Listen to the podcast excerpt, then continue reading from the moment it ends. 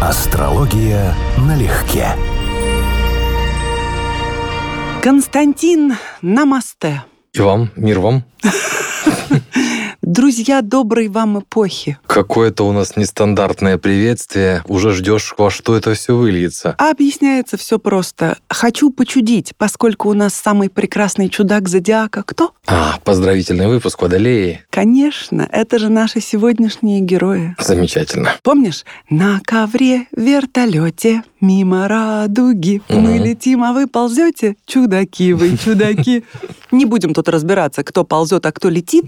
Водолеи – прекрасные чудаки в самом великолепном смысле этого слова. Ну да же. Ну, я люблю этот знак, конечно. У меня это э, к разговору о синастрии, к которому мы вечно подходим в любом выпуске. Из-за моей подачи, да, у меня пять планет в весах, поэтому с водолеями у меня стабильно все хорошо. Из-за воздуха Да, общий тригон, то есть это родственный знак, это люди, которые твои крови, как бы условно. Их сложно понять глубоко, из чего они фундаментально состоят, потому что они воздух, и у них как такового фундамента и нет. Это и есть фундамент. Мы движемся, как ветер. То есть ты в контакте, и это и есть основа твоего существования. Так и начнем с одной из прекраснейших. 25 января исполнилось 140 лет со дня рождения Вирджинии Вулф. Даже если ее никто не читал, просто взглянув на фотографию, можно понять, насколько это воздушный, оторванный от реальности, в Мгм. хорошем смысле слова, Мгм. типаж. Но если мы говорим о ней как о человеке, который писатель, который фантазер, который в том числе человековед, то Меркурий в Водолее в аспекте с Нептуном, в аспекте с Юпитером, да, в напряженных, а это, соответственно, будет давать интерес к драматической стороне. Если это литератор, то это драматическая сторона литературы, это вряд ли будет про комедию речь. Но да, это показатели, которые будут говорить, что человек разбирается не в движениях души, а скорее в мыслях, контактах, речи, что тема диалогов, общения для нее наполнена глубоким смыслом, и что вот эти сферы деятельности ей легче развивать, легче понимать, легче описывать. Ну и еще раз как бы обращает наше внимание то, что Меркурий в Водолее все-таки положение интересное, потому что астрологи спорят о месте экзальтации Меркурия. Современные астрологи. Старая считала, что дева и все. Но вот ее считают одной из лучших романисток 20 века, новатором английского языка и, по сути, мэтром модернизма.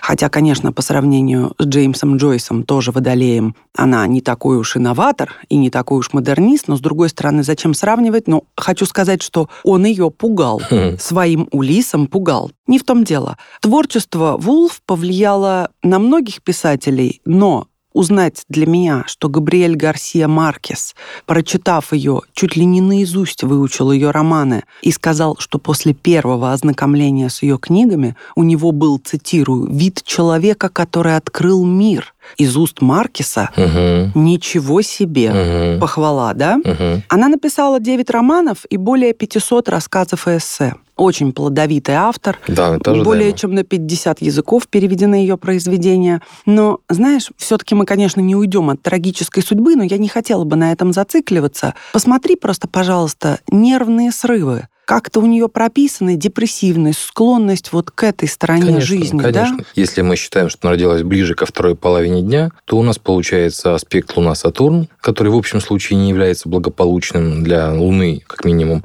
У нас есть, даже если это середина дня, квадратура Луна-Венера, что в женской карте в том числе будет описывать сложности с проявлением своей женской природы, периодически возникающие. У нас есть очень точный квадрат Солнца-Сатурн в карте, при том, что Солнце у нее в изгнании. Поэтому еще раз отношения с мужчинами и с духовной стороной мужского даже начала, даже не сексуальной, для нее тоже будет очень непростой темой. То есть это не то, в чем ей будет вести, или то, с чем ей будет легко. Ну, то есть здесь много, на самом деле, показателей достаточно серьезной сложности. Скажи мне, а становление ее как-то прописано в карте? Потому что она из великолепной литературной семьи. Ее отец был блестящим совершенно человеком. Во-первых, он был филологом номер один в Англии, знаменитым критиком, редактором журнала, первым издателем национального биографического словаря. И также он являлся директором лондонской библиотеки. Она сама говорила, я родилась в большой семье, не богатых, но состоятельных родителей, в очень общительном, грамотном, пишущем письма, путешествующем, четко выражающем свои мысли мире конца XIX века. Великолепно. Э, Я бы сказал, что это пример того, что многие старые конструкции в астрологию переносить, которые там устарели тысячу лет, полторы тысячи лет назад, нельзя. А, когда я читал э, разбор карты, который был вот такой же, то есть Солнце в изгнании, а у Водолеев Солнце в изгнании всегда. Значит, соответственно, отец низкого происхождения. Она яркий пример, когда вот эта карта не читается вот таким способом. Не только Солнце в изгнании, у нее ущербное, пораженное Солнце в изгнании. Если брать вот ту устаревшую логику, без домов, которые судила по карте, дома мы не знаем, нужен четвертый дом в данном случае, то надо говорить так, что отец ну, совсем низкого происхождения, ущербный, увечный, возможно, и так далее. Все наоборот. Да, вот поэтому еще раз, дома чрезвычайно важны. А значит, время рождения и место рождения является критичным. Но вот еще раз к ее Меркурию, это если мы говорим не о происхождении, а об интеллектуальных способностях. Кроме того, что она имеет аспект с Юпитером, который, в общем, расширяет все, и с Нептуном, который дает фантазию, не всегда, кстати, к слову, адекватный, потому что аспект напряженный. У нее есть э, взаимная рецепция Меркурия и Урана. А это вообще реальный показатель изобретателя, реформатора, новатора и человека с очень быстрым мышлением. То есть буквально быстро соображающего, быстро находящего оригинальные решения и так далее. Про трагическую сторону в поздравительном выпуске говорить не хочется. Для всех, кого заинтересовала фигура Вирджинии Вульф, Хотя бы можно, если не с книги начать, так с фильма «Часы», в котором ее сыграла Николь Кидман, и, кстати, бесподобно, и грим там бесподобный, очень высокая достоверность и образа, угу. и ощущения от самой Вирджинии. 2002 год, режиссер Стивен Долдри. И раз уж я упомянула кино, грех не рассмотреть пристальнее еще одного англичанина, прекрасного актера, не боящегося радикального перевоплощения – это Константин тот, чью внешность ты хотел бы купить и носить. Кристиан а, Бейл. В одном из прошлых выпусков, да. Да, да. Ну, скажем, Тоже не, англичанин. не каждый период времени, да, а вот, скажем, в «Темном рыцаре» или в «Американском психопате», ну, для меня он просто великолепен. Потому что, ну, это такой мужской типаж, не сладкий мужской типаж, вызывающий уважение, вот прям очень-очень-очень. Я скажу, что мне он давно интересен, но не только по внешним признакам, а вот этим известной особенностью с перевоплощением актерским, вплоть до того, что он вживается вживается в роль, физиологически вживается в роль. То есть он меняется под образ, не только поведением. Кроме того, что это явно связано с характером, явно связано с определенными мотивациями, это еще очень часто имеет отношение к влиянию Луны на первый дом. Не каждый человек может вот так вот менять свой облик. Вот просто по желанию, да, за короткий период времени наесться, надо накачаться для темного рыцаря, накачался, надо похудеть там на радикально на 30 килограмм, практически похудел. Ну, то есть это нечто особенное для меня. Еще одна вещь, которая меня удивляет в его карте, вновь время рождения мы не знаем. У него Меркурий не только в Водолее, как у Вирджинии Вульф, в аспекте с Юпитером, только еще более сильным. А это дает еще большие бонусы. Но и трин с Ураном. То есть Меркурий, Юпитер, Уран в карте, как вот у него комбинация, да еще и там Сатурн, если брать с Орбисом. Вообще странно, что он выбрал актерскую профессию. У него, если брать по космограмме, мощнейшие показатели на интеллектуала. Вот вновь дома заставили его выбрать наверняка то, что ему ближе, и то, что ему интереснее. Как это часто бывает, не то, что у нас в гороскопе сильнее, а то, что нам легче продать. Но сам самое интересное, что он, он же выбрал... с детства. Да, в 9 лет эту профессию. Да. И никогда не сомневался в ну своей вот, жизни. Вот это еще раз, это про дома. Буквально ранняя слава, раннее определение интереса к тому, чем он хочет заниматься, и он пошел совсем, возможно, не по той стезе. А вот за это всегда отвечают дома. То есть дом славы конкретно, дом успеха, дом сцены пятый, да, потому что, может быть, ты мог бы заниматься более скучными вещами, но тебе скучно. А здесь все остальное, что ты любишь. Попробую предположить, что немножко и его семья повлияла на его выбор, потому что у него интересный замес. Он четвертый ребенок в семье пилота коммерческих рейсов и цирковой артистки.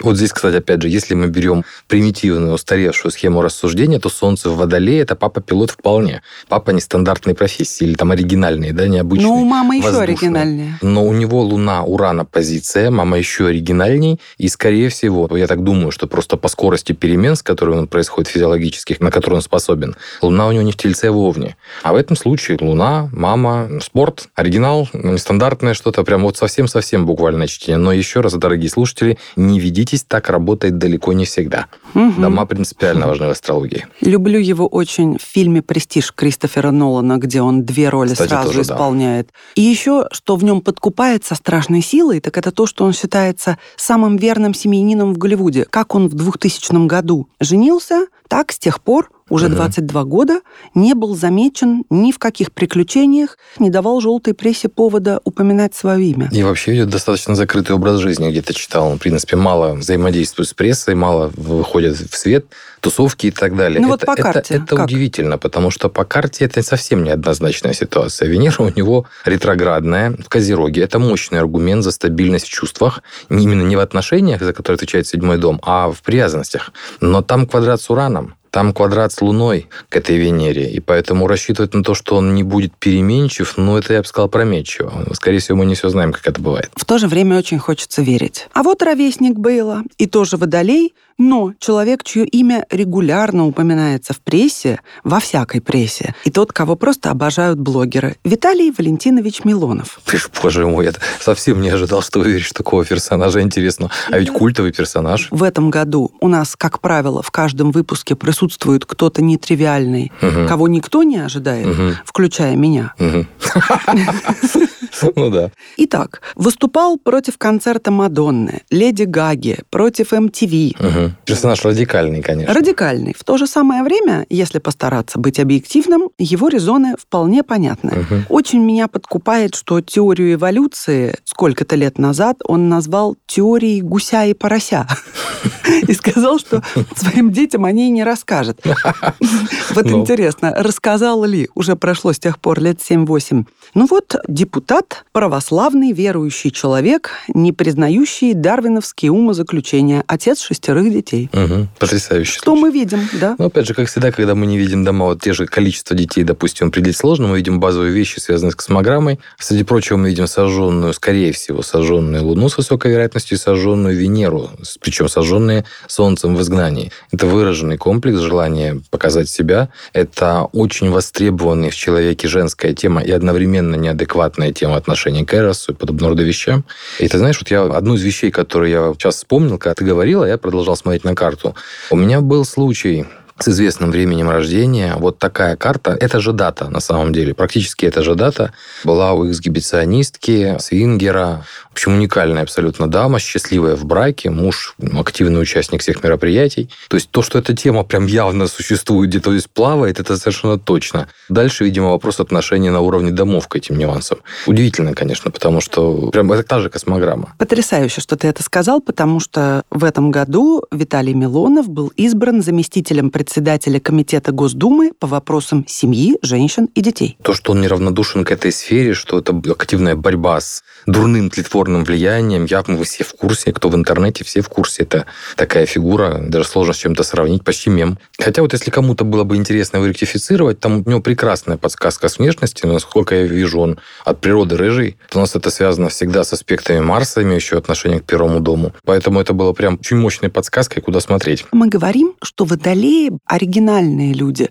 новаторские люди. Mm. Хотя овнов вроде как принято называть новаторами. Но для меня все-таки, конечно, самый нестандартный это водолей. Нет, однозначно. У нас главный знак реформаторства, новаторства, революции и так далее это водолей. Овен у нас другая функция, они первопроходцы. По своей природе Овен не оригинал. Он просто первый или лучший, или один из самых амбициозных. У них другая идея. У них понятный трек, им понятно, в какую сторону скакать. Они хотят быть первыми, лучшими, самыми так далее. И тут Козерог, извини, как пишут да. в комментах, сказал «Hold my beer».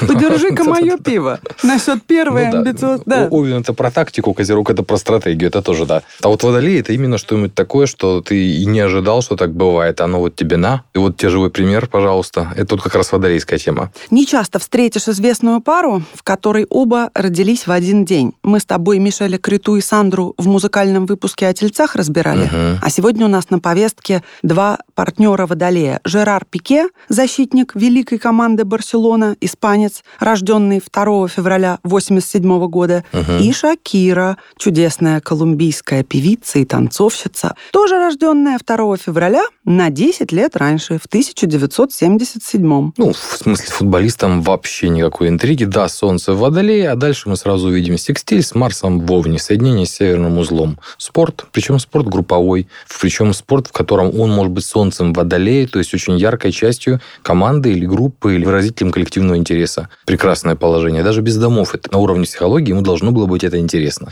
Ему суждено развивать, буквально рекомендовано развивать марсианские качества, то есть спортивные, пробивные, военные и так далее.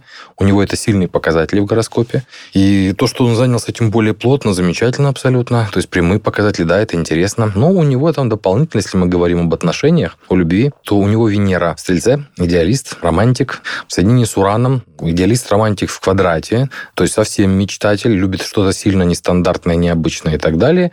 Ну и там дополнительный аспект Меркурия, это уже такие особенности либо внешние, либо еще и поговорить, да. Вот. Но, конечно, в плане отношений с женщинами, это человек, которому всегда нужна новизна, оригинальность, нестандартность, необычность. Партнер ему должен отдавать, иначе ему будет скучно. Ну вот смотри, с 2010 года они вместе. Более того, она на 10 лет старше. То есть они начали отношения, когда ему было 22, ей 32. Красиво. Но Шакира молодец. Она и тогда выглядела, и сейчас очень хорошо. То есть на фотографиях такая большая разница, целое десятилетие, угу. вообще не видна. Если ничего не путаю, друзья, надеюсь, не путаю, по сей день они вместе, у них два сына, Официально они не расписаны. И вот в 2020-м Шакира прокомментировала отсутствие регистрации так. «Скажу правду, я очень боюсь брака. Я не хочу, чтобы он видел во мне жену. Лучше пусть он видит во мне свою девушку, любовницу, которая будет немножко запретным плодом. Хочу держать его в форме и хочу, чтобы он понимал, что все зависит от его поведения». Молодец. У нее где-то есть время рождения, но оно достаточно спорное, поэтому я буду говорить о космограмме. Здесь многое зависит от того, где у нее Венера. Либо она все-таки в рыбах, либо она вовне. Это огромная разница разница. То есть именно как она, собственно говоря, любит и чувствует.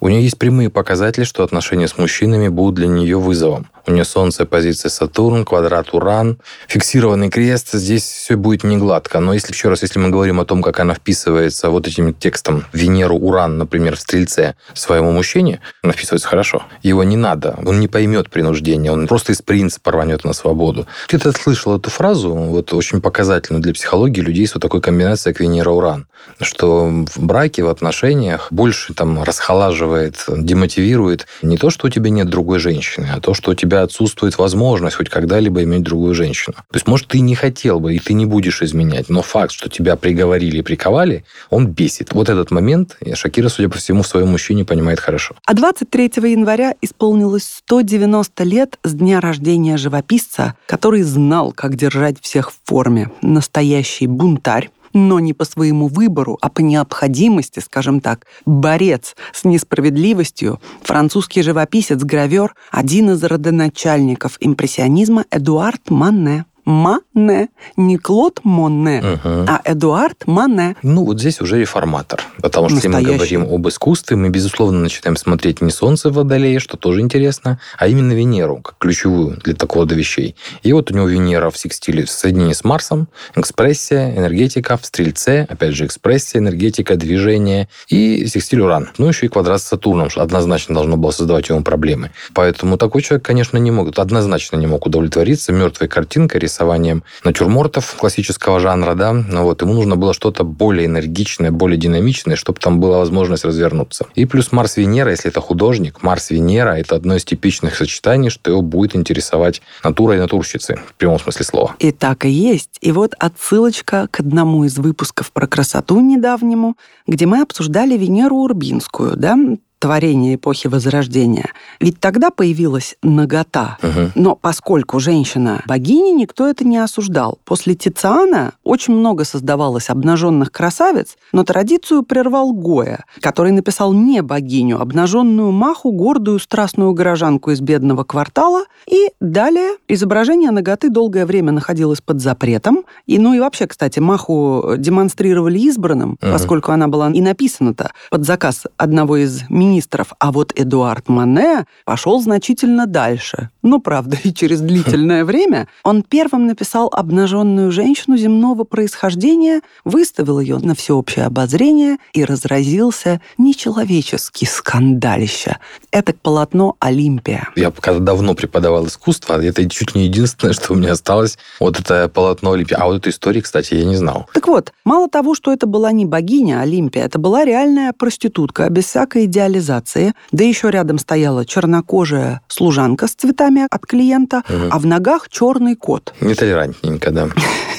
Но это ты уже сегодняшней терминологией пользуешься. Мы сегодня даже вообразить не можем, какой на парижском салоне разразился грандиозный скандал. Критики разгромили, камня на камне не оставили. Существует легенда, кстати, что перед картиной даже пришлось выставить вооруженную охрану, потому что люди в нее кидали, чем попало, плевали. Охотно верю. Да, пытались Вообще искусство, тростями а забить. бо- а тем более провокационное искусство вызывает очень сильные эмоции, и с этим постоянно приходится считаться. А в те времена, когда это было главное, одно из главных видов искусства вообще визуального, вот это, пожалуй, то, что мне сейчас сложно представить. Ты говоришь, там, критики разгромили, скандал на салоне. Представьте себе, слушатели, да, как это могло быть. Сейчас даже сложно это вообразить. Особенно глядя на это полотно. Если не знать этой истории, ты смотришь, ты его пролистаешь как Сейчас, рядовое. Да. В 1865 году его признали порнографическим. Ну, вот-вот. А позировала Мане никакая не проститутка, это была представительница парижской богемы, натурщица Викторина Миран, которую за ее миниатюрность в арт-кругах прозвали креветкой.